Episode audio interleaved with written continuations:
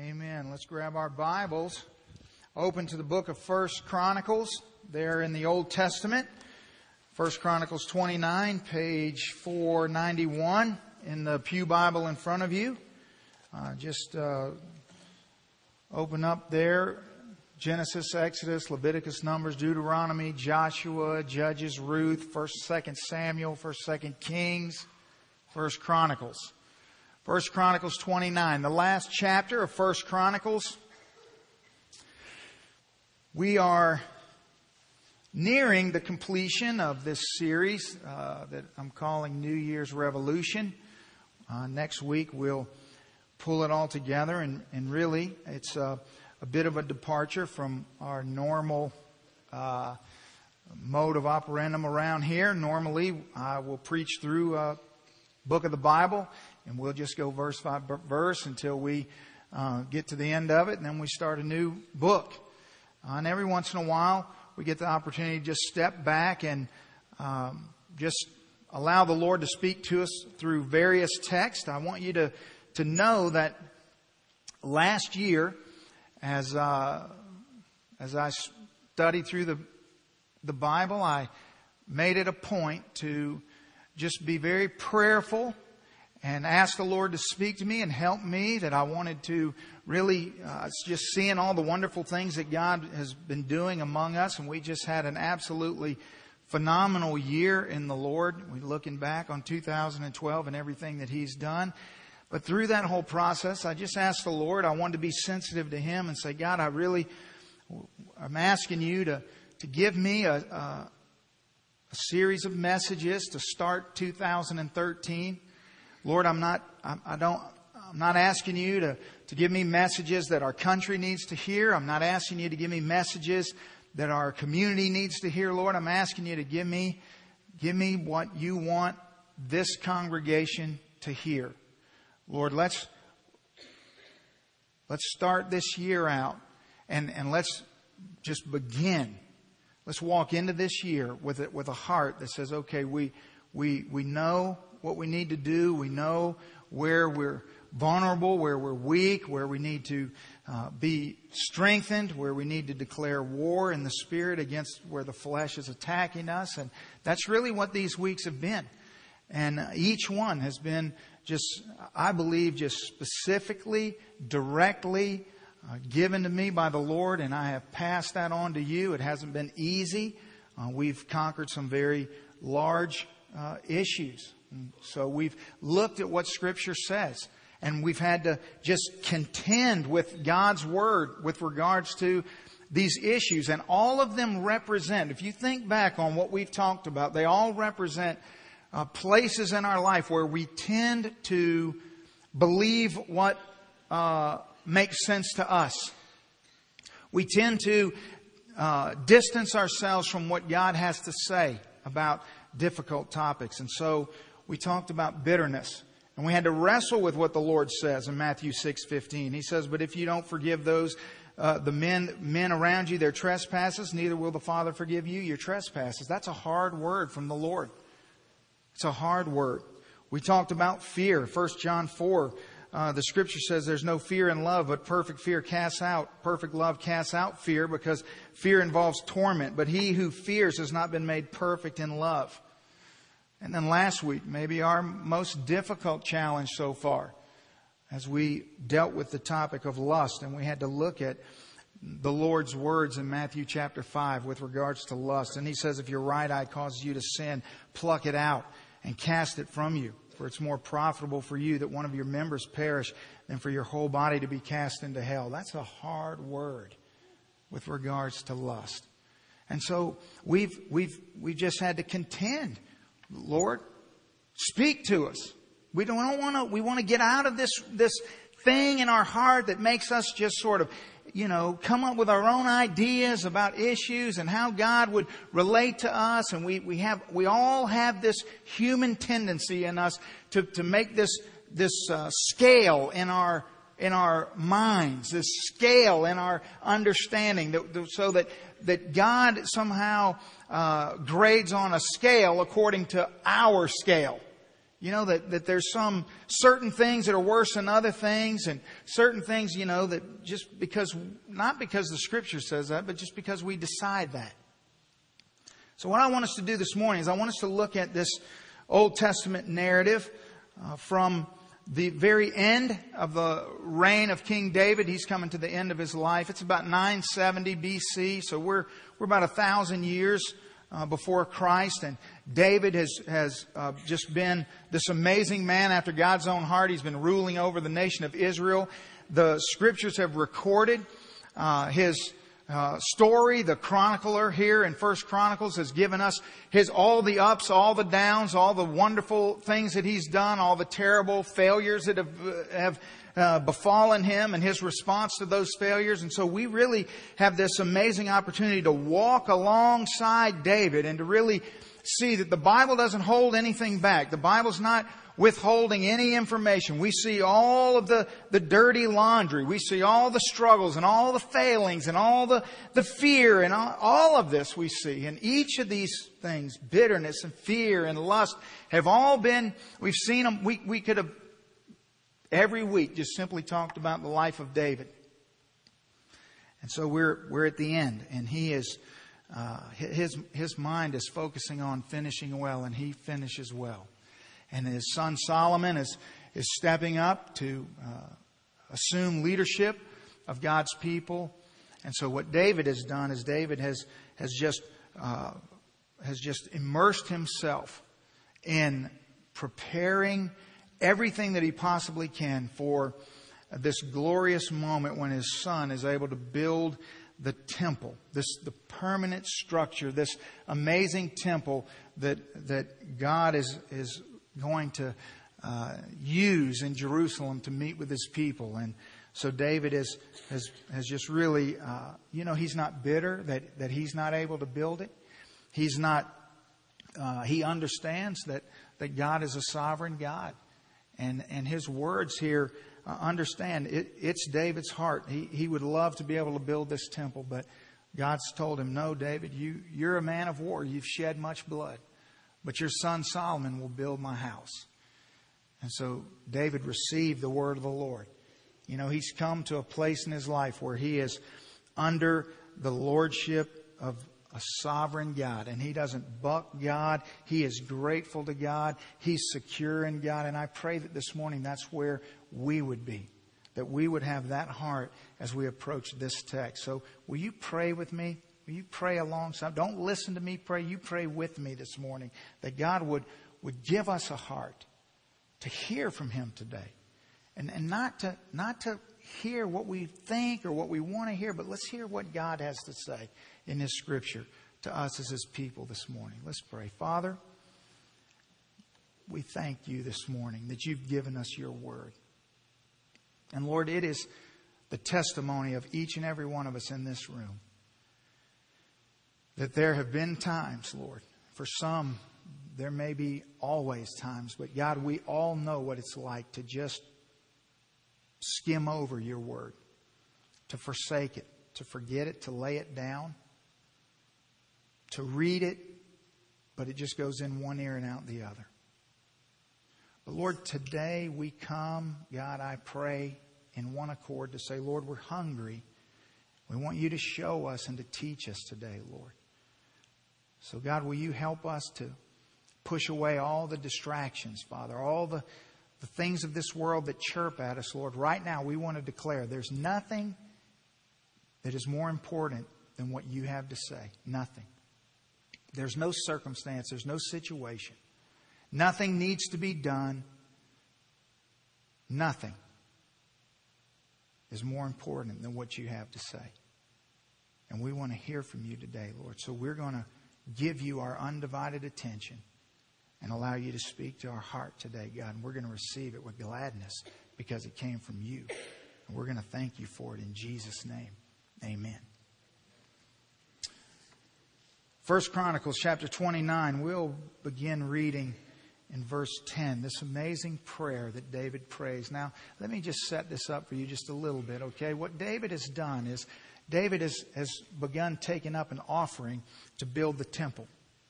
And the amazing thing about this is that uh, is the way in which this happened. So really, if you if you just go back and read, you know, about midway through chapter 28 and then all the way through chapter 29, you kind of get the whole picture of what's going on. But uh, what's happened up until this point is essentially David has given all of his personal wealth, really, to build the temple.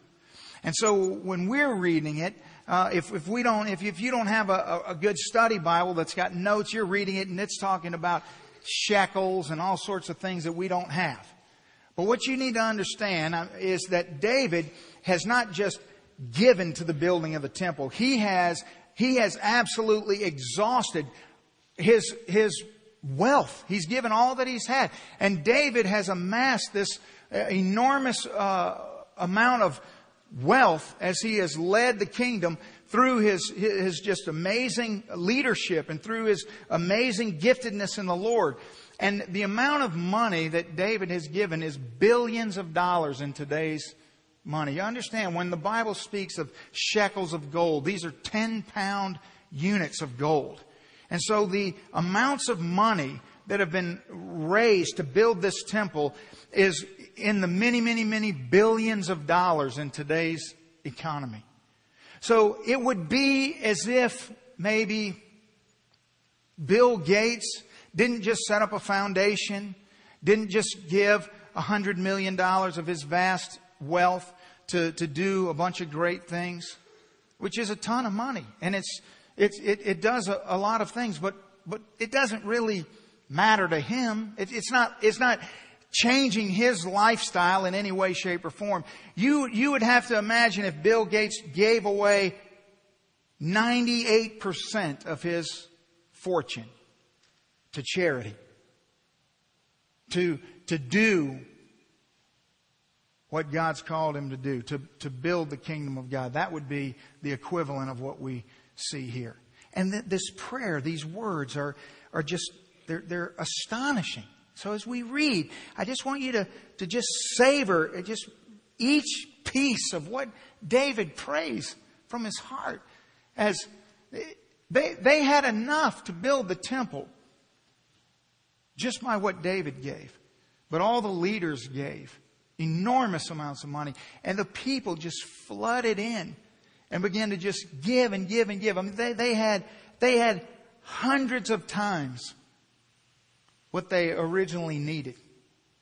And look at this prayer. 1 Chronicles 29 verse 10. Then David blessed the Lord before all the assembly and David said, Blessed are you, Lord God of Israel, our Father, forever and ever. Yours, O Lord, is the greatness, the power and the glory, the victory and the majesty. For all that is in heaven and in earth is yours. Yours is the kingdom, O Lord and you are exalted as head over all. Both riches and honor come from you, and you reign over all. In your hand is power and might. In your hand is to make great and to give strength to all. Now, therefore, our God, we thank you and praise your glorious name. But who am I? And who are my people that we should be able to offer so willingly as this? For all things come from you, and of your own we have given you. Now you notice as David prays, and, and it just continues. I mean, it's just fantastic as you keep reading. That David is not, he's not given any credit to the people for this extraordinary response that has happened. He's not, he's not taking any credit for himself, but, but he prays and everything that he says is so God-centered and so God-exalting. He's, he's merely saying, Lord, you are the great one. You are the one who has done all this. All that we have is because of you. You are the giver. And when we give, I mean, that this, at the end of verse 14, in the Hebrew, what he's literally saying is that it is of your hand, from your hand that we've given back to you. I mean, his understanding of what God has done is so extraordinary and so amazing. And you see that this represents the prayer of a man who has been transformed, who lives amongst a people that have been transformed. They're, they're clearly not who they used to be. They're not like other nations. What do other nations do when they need to, to build a temple or build a palace or, or build something? Then the rulers tax the people and they, they come and they use fear and persuasion and, and, and they raise money that way and get the things done that they need to do. And yet here is a, a nation of people, regular people, just like me and you, who exist in a, in a time of, far greater suffering and need than, than anything any of us in this room can imagine. A, a life that's so removed from the life that we live today and the luxury that we have, and yet their transformation is so evident in the way that they respond to God. That they're, they're thanking God that they're able to be a part of what God's doing. That it's so, they count themselves so unworthy and so, so blessed to just be able to say, God, thank you so much for letting me just be a part of what you're doing. And it's just so polar opposite. So completely countercultural from anything that we would experience outside of a transformed life today. In light of all that they'd seen, in light of all that God has done amongst them, they could only respond to God in this way. In other words, reflecting back on the goodness of God and on His uh, miraculous faithfulness and His goodness towards them and time after time after time, how God would respond and He would provide and He would care for and He would nurture and He would love and He would reveal Himself and He's been so good that this is the only response of a heart that has experienced such a God. Just Lord, thank you that we should be able to to offer so willingly as this. You see, David is thanking God for his transforming work in the people around him. Do you see that? He's thanking God that him and those around him are able to give so willingly. And what he's saying is, is that that's not a human response. A human response is to hoard and to, to keep back and to, to hold in. And he's saying, God, thank you that we can so willingly as this. Thank you for what you've done to change us to a point where we can willingly, willingly just give all that, all that we can. Just all that we can, Lord. And you see, it's, it's not even about the need. That's what's so phenomenal is that there's so many layers to, to the amazingness of what's going on because the need has been met, but that's not the issue. It's not like there's someone up here saying, listen, here's the need. This is what we need. And then compassion moved on the hearts of the people and they responded. That would be great. But no, no, it's more, it's way more than that. The need is, is already been met several times over. That's not the issue. The issue is opportunity. The issue is, is that the door of opportunity to willingly reflect the transforming power of God in their lives has opened and they've just rushed in. That is a tremendous, tremendous truth. And you see this, this radical love and radical generosity. It is the fruit of a transformed life. When you look at scripture, we see. We see that, that, that God's people, and God is, is always uh, giving us illustration over and over and over about what a transformed life looks like and how we can see the transformed lives around us and the things that, that we need to look at in our own heart because there's an opportunity to be a part of God's kingdom through generosity. And yet, so oftentimes, we just retreat back from Scripture and we settle for so much less. Now, what does radical generosity look like? Well, let's look, for example, at 1 Corinthians 13, this great love chapter in Scripture, and, and this will come up on the screen. I want you to notice what Paul says in verse 3. He says, And though I bestow all my goods to feed the poor, and though I give my body to be burned, but have not love, it profits me nothing. You see, Jesus and the apostles take a different approach than what we normally would suppose uh, a talk like this would go. You see, because so many times you hear people saying things, people like me saying things to people like you, that are uh, just, they're not really biblical. And so they're, they're trying to guilt people into doing things. They're trying to, uh, you know, put things before you to show you, you know, if, if I show you pictures of, of starving children and flies on their eyes and play some sad music and then suddenly everybody gets out their checkbook and, but is that what the scripture does?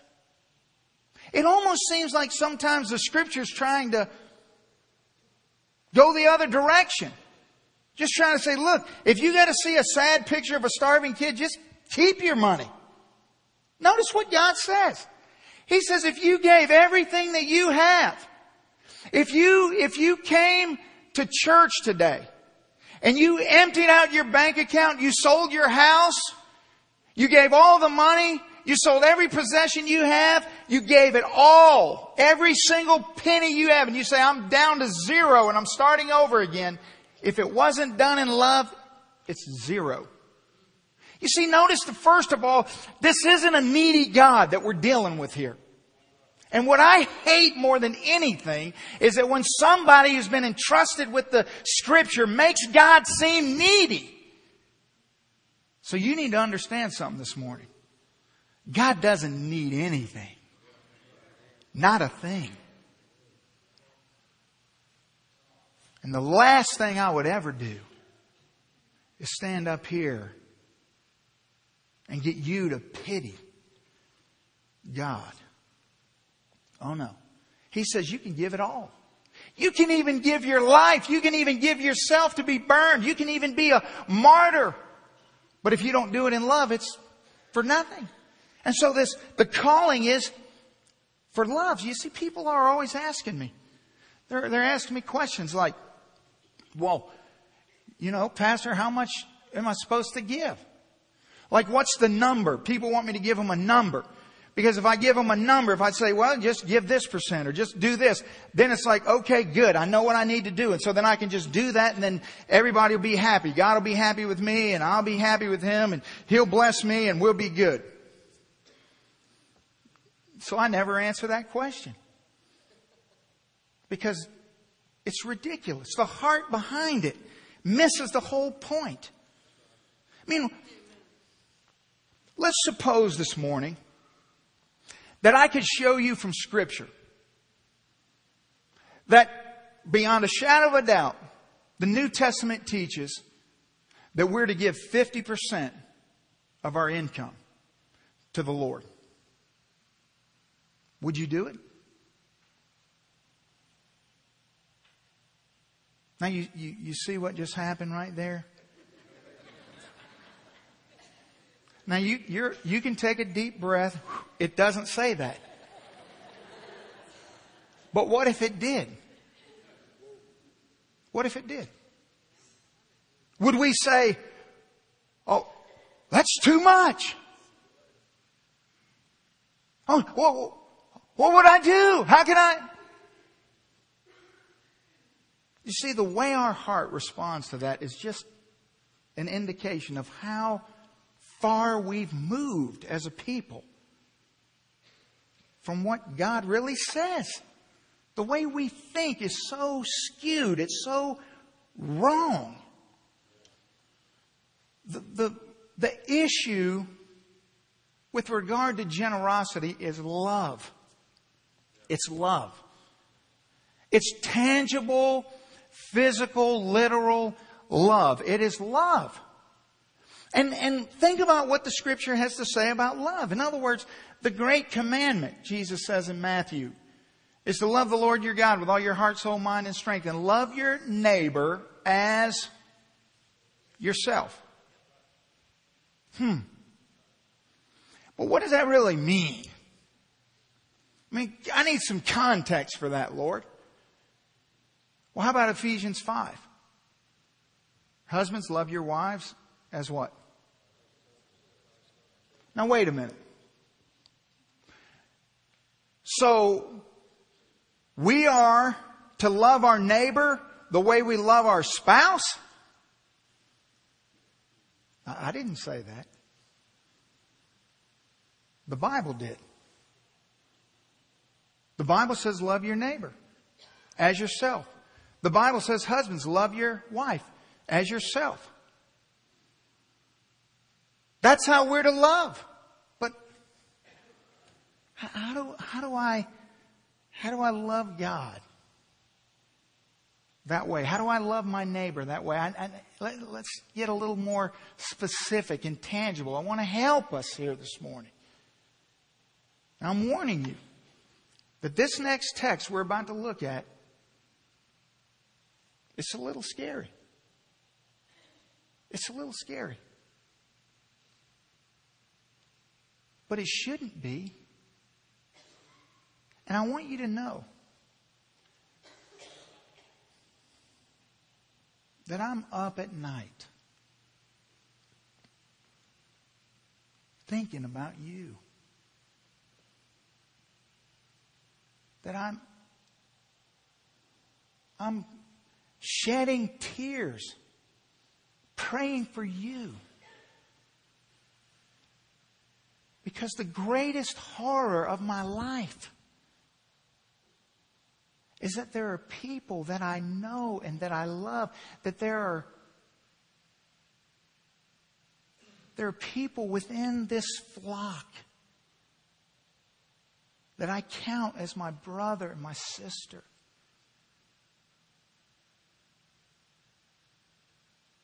That I will not see in heaven. Because you've You've rejected the gospel. You've convinced yourself that things are a way that Scripture simply doesn't say. And I know that there's no church where everyone's saved, but it just kills me to think about. Who in this room this morning might be in this text that we're about to read? And how is it that when we get to the end of this service,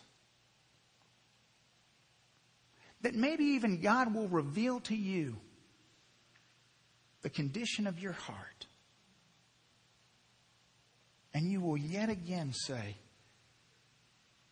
No. Matthew chapter 25. These verses will come up, or you can open your scripture to Matthew 25. Jesus is. Uh,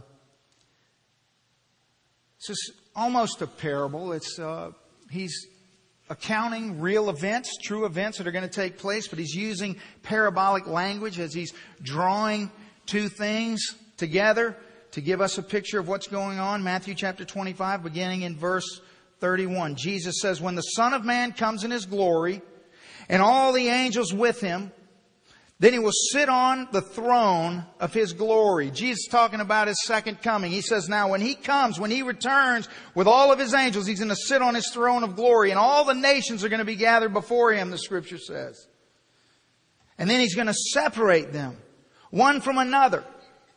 As a shepherd divides his sheep from the goats. And he will set the sheep on his right hand, but the goats on his left. Now you got to imagine, to the best of your ability, this scene. That the king of the universe is, is coming back. And, and we love to think about the fact that He's coming back to get us. And that's wonderful and great and biblical. And we need to long for that moment. But you also need to understand that when He comes back, things are different. The game has changed. You see, the door is now slammed shut. And those that walk through the narrow gate and those who have walked through the broad gate that leads to destruction are set in stone. There won't be any changing. And so he's going to set on his throne and all the nations are going to be gathered before him. And he's going to stand in his glory and he's going to begin to divide out. Now I don't know how this division is going to work out, but somehow he's going to begin to divide out the sheep and the goats.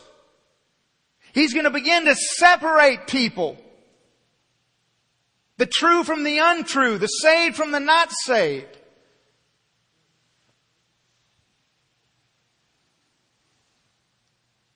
And there's going to be a moment of utter astonishment. There's going to be shock and horror. Jesus. Lord, Lord. We, we knew you. We, we, we did all these things in your name.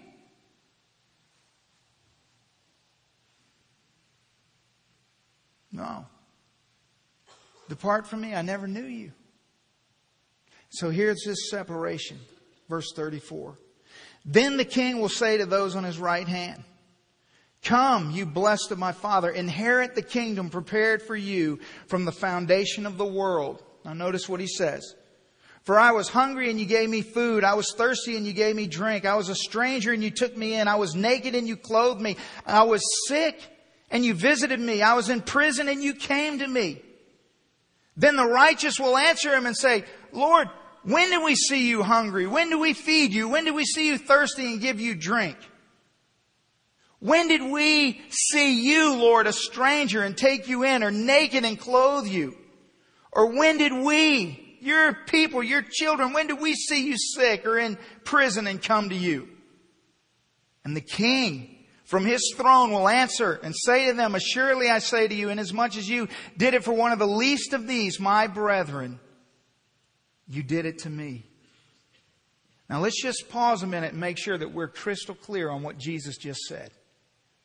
He said that this division in this moment, this division is going to occur between the sheep and the goats, between those who are truly His and those who are not. And in this moment, the conversation that is going to ensue between Him and the righteous is not a conversation about church attendance. It's not a conversation about reading your Bible every day. It's not a conversation about uh, how well you dressed or or what your position of prominence was. It's about Generosity. It's about giving to the poor. It's about meeting the needs of who? Now notice specifically what he says.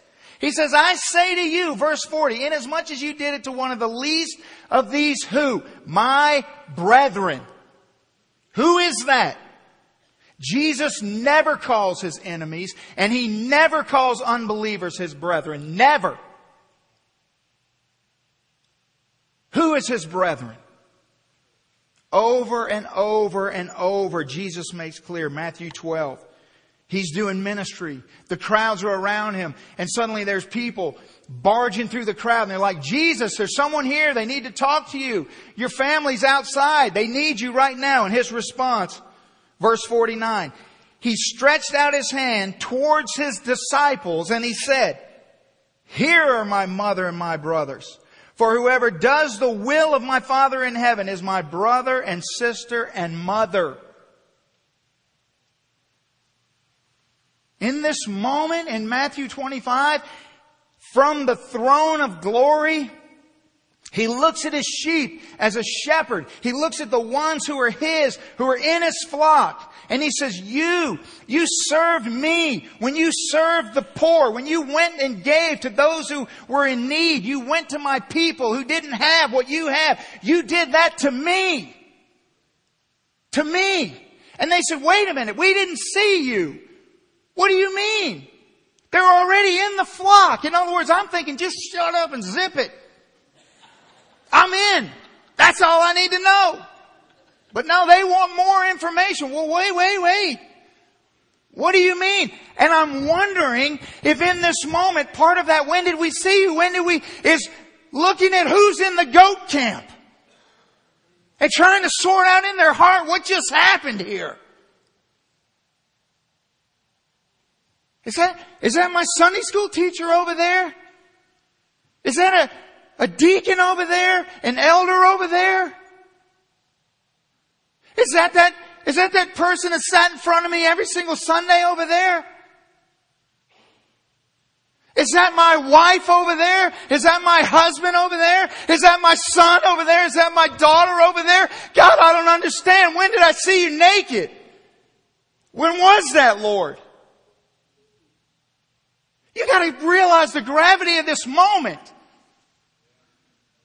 They understand there's no turning back. That line is dividing and there's no crossing over. It's done. And they're like, Lord, what do you mean? And he said, when you did that, when you cared for my people, you did that to me. You know, in order to do that, you have to be where His people are. You have to, you have to be where His people are in need. You can't do that if you don't, if you just isolate yourself from that. How do you do that? Jesus said, if you just give a cup of water in my name to my little children, don't you know there's people amongst the goats that are saying, God, if I would have known, if I would have known they were thirsty, if I would have known they were hungry, if I would have known, I would have, I had 20 coats, I would have gave it to them. If I would have just known, he would have said,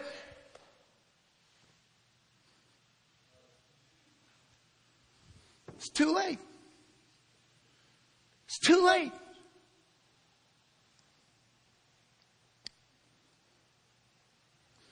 Verse 41, then he's going to say to those on his left hand, Depart from me, you cursed, into the everlasting fire prepared for the devil and his angels. For I was hungry and you gave me no food. I was thirsty and you gave me no drink. I was a stranger and you didn't take me in. I was naked and you didn't clothe me. I was sick and in prison and you didn't visit me. Then they also will answer him and say, Lord, when?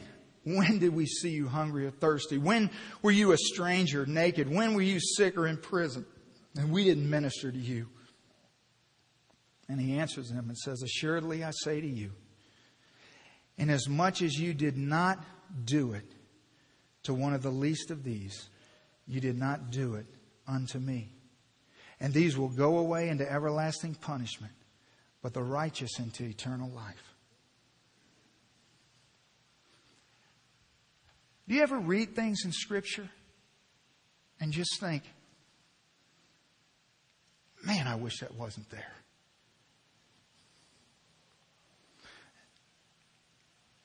God,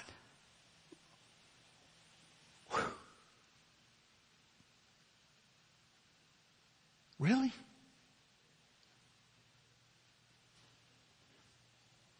I know you don't say things you don't mean, Lord. But I'm just struggling with that.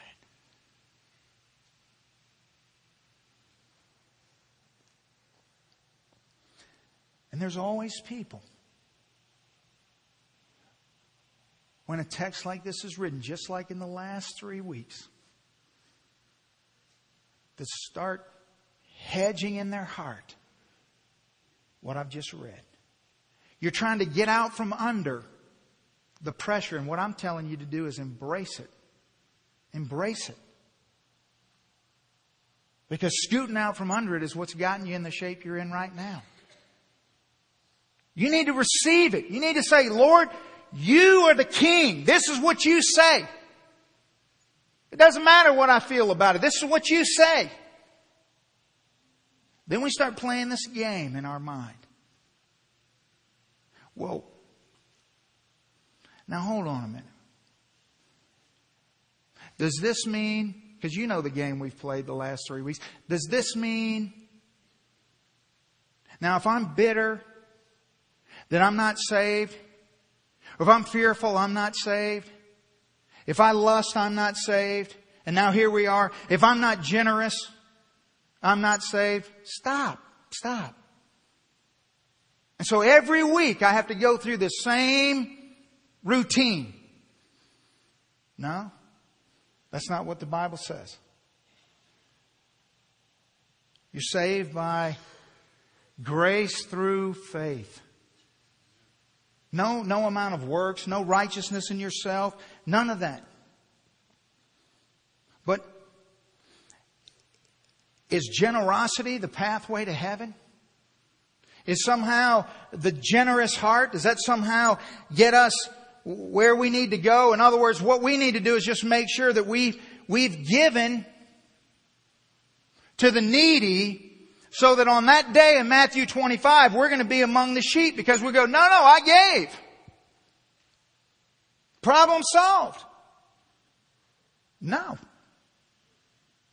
You see, because now we're back to where we started. You're still negating the central issue of generosity, which is love. It's got to be given in the right heart. You see, that's why when David prays, God, thank you that we can so willingly come and give. That we can be so transformed to be among your people, to be a part of what you're doing. Thank you for the opportunity you've given us. That we are excited. I mean, it's like, it's like Easter, except for instead of celebrating the resurrection, they're celebrating the opportunity to give. Can you imagine? Because God's been so good to them. So, how are we generous to God. I mean, I want to help you. Listen, look, look at 2 Corinthians 9. Here's what Paul says. But this I say, he who sows sparingly will also reap sparingly, and he who sows bountifully will also reap bountifully. Now here's the opportunity where this always, the train always comes off the track. Because right here, this is when somebody's gonna say, now, do you see this? What you need to do is you need to give. Because if you give, God's going to bless you. And don't you want God to bless you? So therefore you need to give. But that is not what I'm saying. That is absolutely positively not. That's the opposite of what I'm saying. I'm saying if you this morning want to give so God will bless you, keep your money. Don't give a penny of it. Go to the casino with it. But don't give it here. Because you have to keep reading. What does God say? So let each one give as he purposes in his heart, not grudgingly or of necessity. Because God loves a what? A cheerful giver. You give out of love. You give out of joy. You give out of gladness. You don't give out of compulsion. If you give so that you'll receive, that's compulsion. That's compulsion. You give cheerfully. God just is merely letting you know how this works. He's saying, by the way, I want you to know His full disclosure here. Here's the mechanics of how this works. I've designed this whole system, and so I want you to know how it works. The way it works is, when you sow, you reap. Okay? So that's how it works. So now that we know how it works, but let me tell you how to do it. Give and only give cheerfully, joyfully. Only. Don't give out of compulsion. Don't do that. You give gladly and joyfully. So, what's the point here? What's God trying to get us to see? He's trying to get you to see, He's trying to get me to see that Anything apart from cheerful giving is works righteousness and it is an affront to a holy God. Now I want you to listen clearly to what I'm about to say. I want you to understand beyond a shadow of a doubt that religion, religion is going to teach you that I do good things in order to be accepted. The gospel says, I am accepted, therefore I do good things. And those are two radically different responses. And there will be those on his right who understand the gospel, and there will be those on his left who have lived according to their own mechanism. their own works righteousness, their own religion.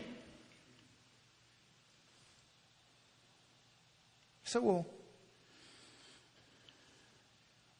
I always thought there'd be all the people who just outright rejected him. Well, they'll be there too.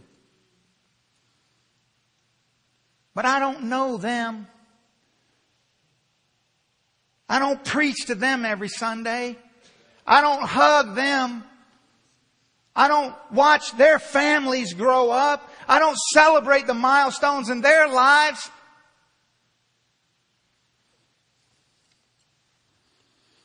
Radical generosity. Just generosity is the indicator of a transformed heart, of a transformed life, of a person who has come in contact and experienced the gospel. That you are accepted. And that everything you ever have, everything you ever hope to have, everything you ever dreamed of, everything, it all belongs to God anyway. And then once you find the gospel, don't you know what does Jesus say? You're like a, a man walking in a field who finds a treasure and for the joy of that treasure sells all that he has to buy that field, to possess that treasure. That's the gospel. The gospel, if, if, if to you the gospel is, oh, it's, it's a really great thing and I want to do everything I can do to, I want to do the least amount possible to hang on to it. You, you don't know what I'm talking about. If you're annoyed with me right now, you have no idea what I'm talking about. I mean, I'm just acknowledging that I know that you're there and you know you're there and that's okay. Listen, after last week, that's bring it on.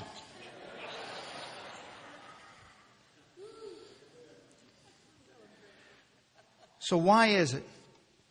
Why is it that there are people in the church who aren't generous. I mean, let's, let's just, you know, we're family. So let's have the talk. Let's just get all the cards out on the table. Why? Well, I think you could classify all those various answers to that question. You could just scoop it all up and put it in one big pile and say, fear. It's fear. It's fear that somehow you're not going to have enough for yourself. It's fear that somehow God's not going to provide for you. It's fear that somehow something bad's going to happen to you. It's fear that, it's some fear. It's, and, and, and it's a la- it's basically born out of a lack of trust for God. And this fear just comes up and it envelops you. And, and think about how good God is. How good God is. You know, you read Matthew 25 and you think, wow, God, you are harsh. That's harsh. But before you go there, think about how you got there. This God that we have a tendency to see as harsh could have asked for anything he wanted. He could have tested us in any way he wanted to test us, couldn't he? He doesn't need to ask your permission, does he? No, he doesn't. And what did he do? He said,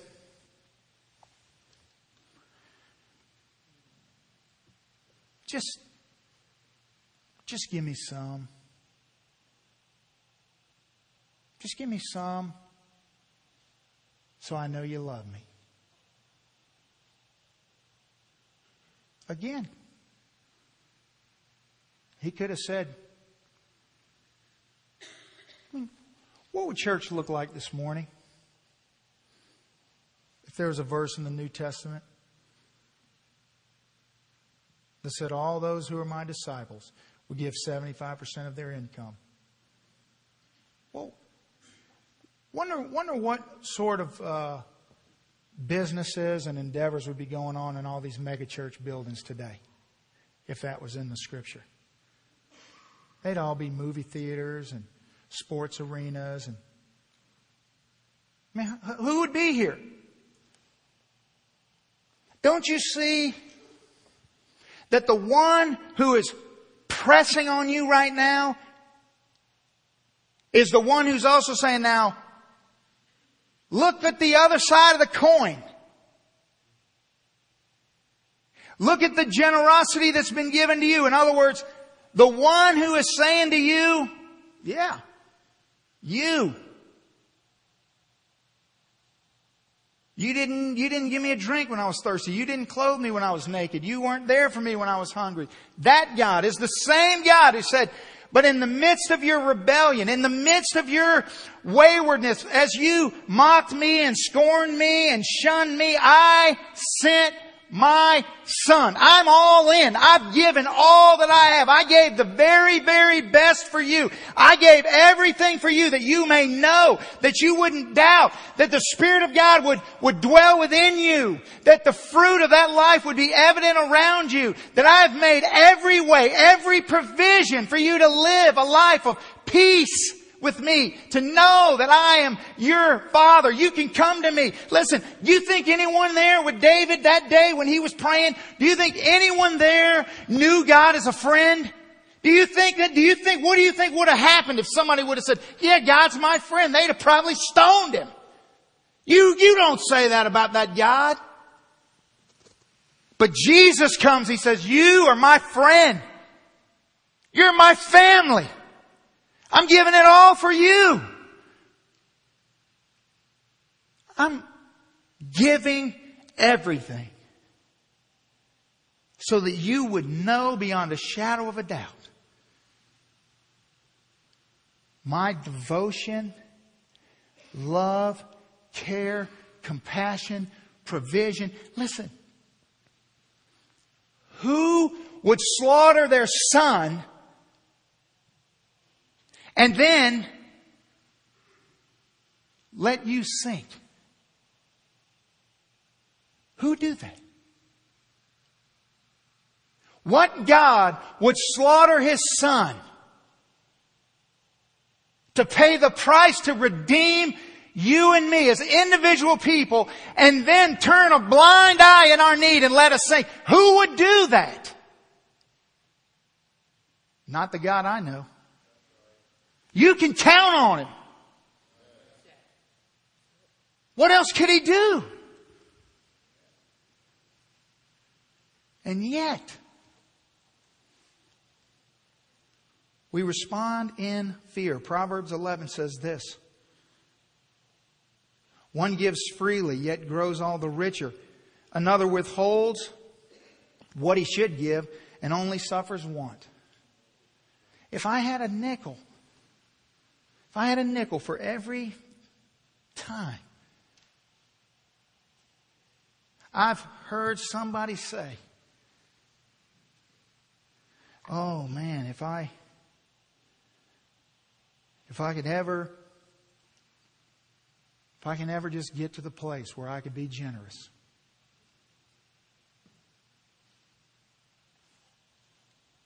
I'm like, do you read the Bible? Do you? Mites, pennies. Doesn't matter. It's the heart. It's the heart. Don't you see? It's the heart. It's fear.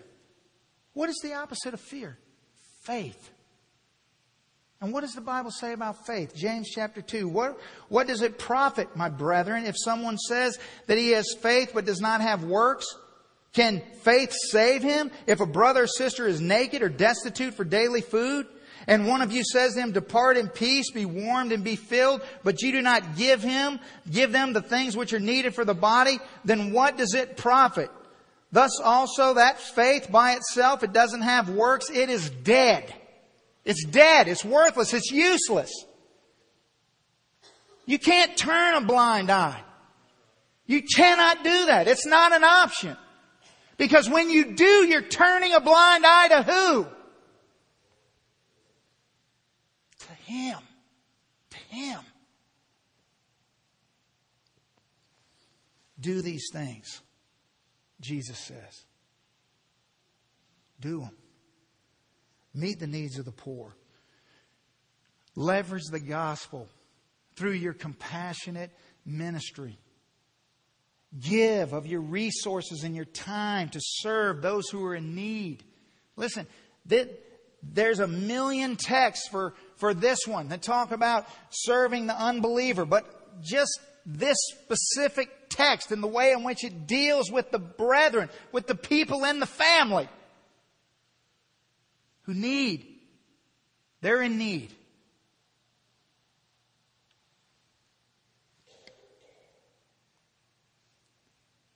By this it is evident, the scripture says, who are the children of God. And who are the children of the devil? Whoever does not practice righteousness is not of God, nor is the one who does not love his brother, the scripture says.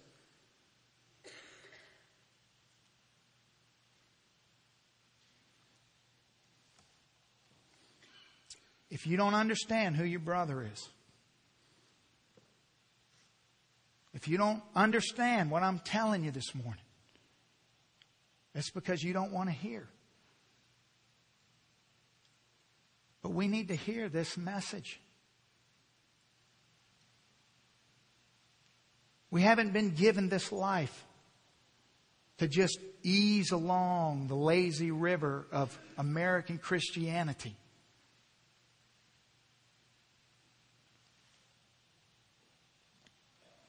I'm not telling you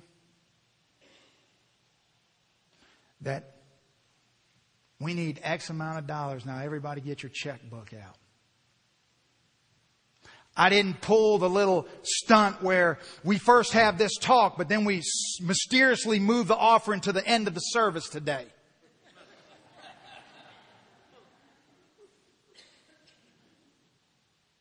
Because, see, compelling you that kind of compulsion will merely multiply the problem that we already have.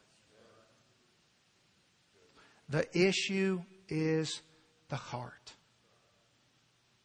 And I can assure you beyond a shadow of a doubt that there's never been a moment, never has there been a moment that I've pastored this church that I have said, Lord, what we need is more needy people to care for. Mm-mm. Never. The cry of my heart is continually, day in and day out, Lord, please move in the hearts of your people that we might care for that which you have put before us. Please, Lord, help us.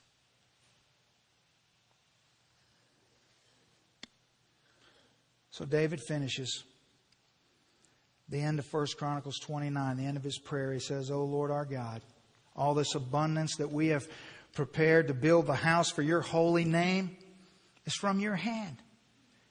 And it's all your own. And I know also, my God, that you test the heart to have pleasure in uprightness. As for me and the uprightness of my heart, I have willingly offered all these things. And now, with joy, I have seen your people who are present here to offer willingly to you, O God of Abraham, Isaac, and Israel, our fathers. Keep this forever in the intent of the thoughts of our heart as your people. And fix our heart toward you. Father, may it be true today that in this moment, in this place, in every life represented here today, that you might fix this intent and this purpose in our heart. That we might shed the condemnation that is creeping upon us. And Lord God, we might flee into the freedom that we have in you. And seize the opportunity, Lord God, that you've put before us as a congregation. Father, protect us, Lord. Protect us from growing complacent, from saying, Our church is full. We've baptized so many. Things are good. And resting. Lord, all that we have is from your hand. And Father God, we have brothers and sisters who right now are hungry and thirsty and needy. Help us, Lord, to see that they are you. And then, oh Lord, we might experience the joy of willingly, graciously seizing the opportunities that you give us as a good father loves his children for his glory. In your name. Amen. Let's stand with every head bowed, every eye closed. Just a moment for you and the Lord, wherever you are.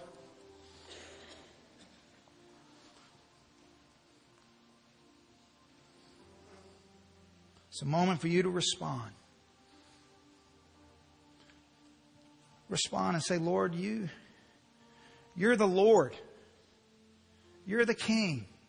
You're the one. God, right now, I really don't care what anybody around me thinks. All I care about is you, Lord. God, maybe this morning you want to come down here and kneel down and say, God, thank you. Thank you for how you have transformed my heart and made me such a generous person, Lord. And I am so encouraged this morning by that hard word, Lord. It has so ministered to my heart, God, because I, I see in the mirror every day the fruit of the transformation that you've accomplished in my life, Lord. God, I simply, I can't give enough, Lord. I'm so grateful and so thankful for all that you've given me. And I just want to kneel down and say, God, thank you for being good to me.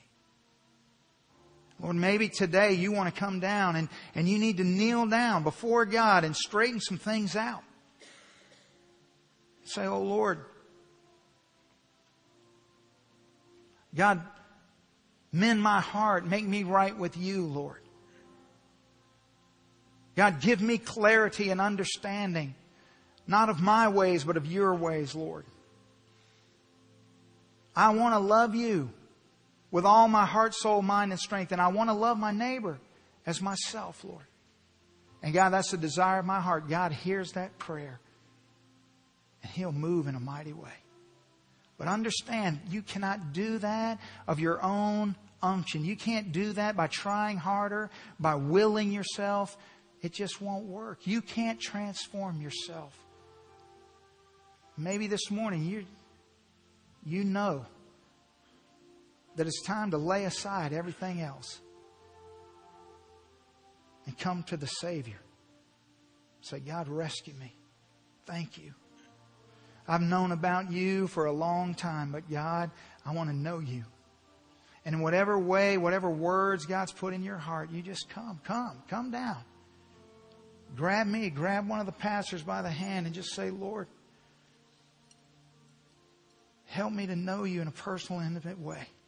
God, I long to know you. Be my Savior, be my Lord and my King. Whatever your need is, you come. His hand is open. It's open. You come. In Jesus' name.